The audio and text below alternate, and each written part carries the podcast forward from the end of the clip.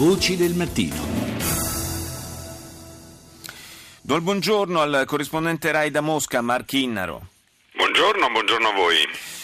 È la notizia evidentemente del giorno questa eh, eh, fiammata di tensione tra eh, Russia e Turchia. Certo i rapporti già non erano, non erano idilliaci, oggi però eh, avrebbe dovuto esserci la visita del ministro degli esteri russo Lavrov eh, ad Ankara, visita che è saltata proprio in conseguenza di quanto è accaduto ieri. Eh, la posizione eh, di Mosca è stata espressa dal presidente Putin in termini abbastanza eh, duri, direi. Sì, la posizione di Putin è stata durissima, ha parlato di vera e propria pugnalata alla schiena, sferrata da chi altro lui non saprebbe definire se non come un complice dei terroristi. E ha aggiunto che insomma, avevamo sempre considerato la Turchia come un paese amico, ora ha detto le conseguenze saranno gravi nei rapporti fra Russia e Turchia. Le conseguenze si sono viste poi col passare delle ore con eh, l'annullamento, come hai detto tu, della visita del ministro degli esteri Lavrov alla, al suo, della visita al suo collega turco ad Ankara, ma anche lo sconsiglio da parte sempre di Lavrov ai cittadini russi di recarsi in Turchia per turismo o per qualsiasi altra ragione. Ha spiegato Lavrov la minaccia terroristica in Turchia oggi è ormai pari a quella che c'è in Egitto, eh, una, ovviamente una velenosissima stoccata alla Turchia che dal turismo dei russi trae enormi eh, quantità di valuta, di valuta pregiata.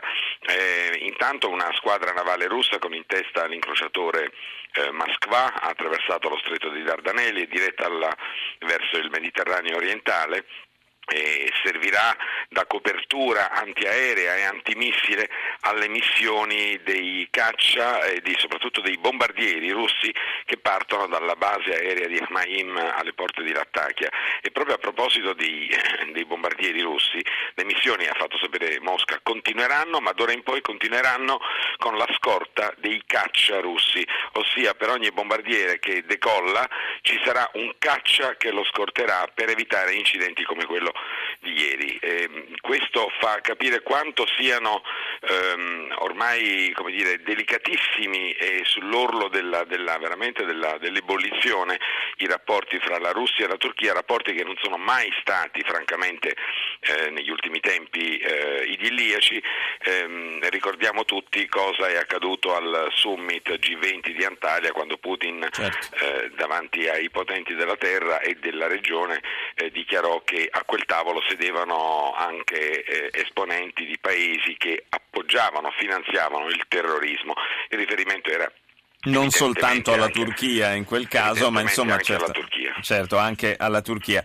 Eh, I russi nelle scorse settimane hanno, eh, hanno trasferito in Siria anche eh, batterie di missili antimissile, eh, scusa, di missili antiaerei, volevo dire, e questo ehm, ci fa anche pensare che eh, potrebbe anche accadere che un incidente del genere si verifichi a parti invertite, eh, che magari un, un, aereo turco possa essere abbattuto lungo la, la, la linea di frontiera. Che cosa, cosa, potrebbe accadere a quel punto? Beh, c'è stato, se vogliamo fare come dire, dietrologia, che talvolta è utile, eh, in effetti forse non hai tutti i torti nel pensare, nel riferirti a questo, perché ieri il Ministero della Difesa difesa di Mosca nel sottolineare che il, um, il Sukhoi abbattuto non aveva sconfinato, non era entrato nello spazio aereo eh, della Turchia ma era rimasto in quello siriano,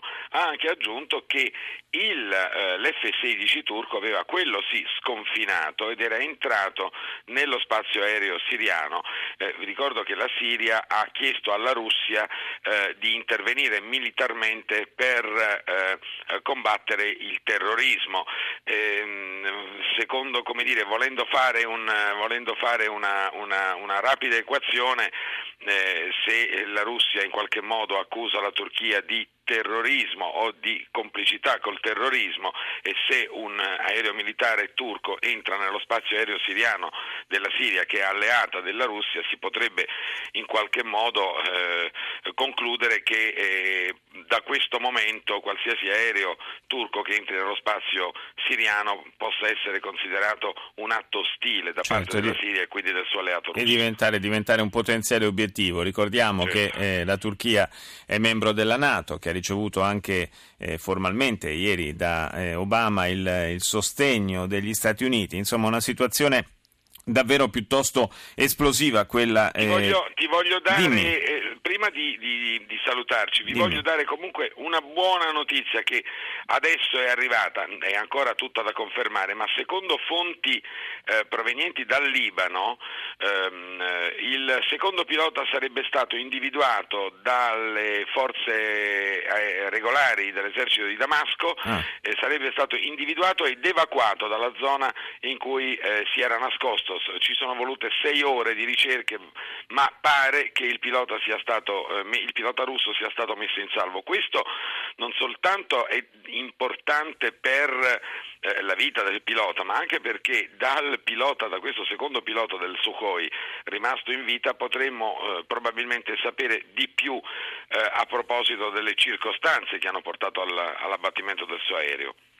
Beh, eh, certo, questo oltre a essere ovviamente una buona notizia perché eh, riguarda, come giustamente sottolineavi, la vita di questo, di questo pilota, eh, certo anche, smentisce anche le notizie che fino a, a, poche ore fa erano circolate invece che eh, fosse stato catturato e ucciso dalle, dalle forze eh, diciamo anti-Assad. Io ti ringrazio di questo aggiornamento, grazie a Marchinnaro, corrispondente Rai da Mosca. Grazie e buon lavoro.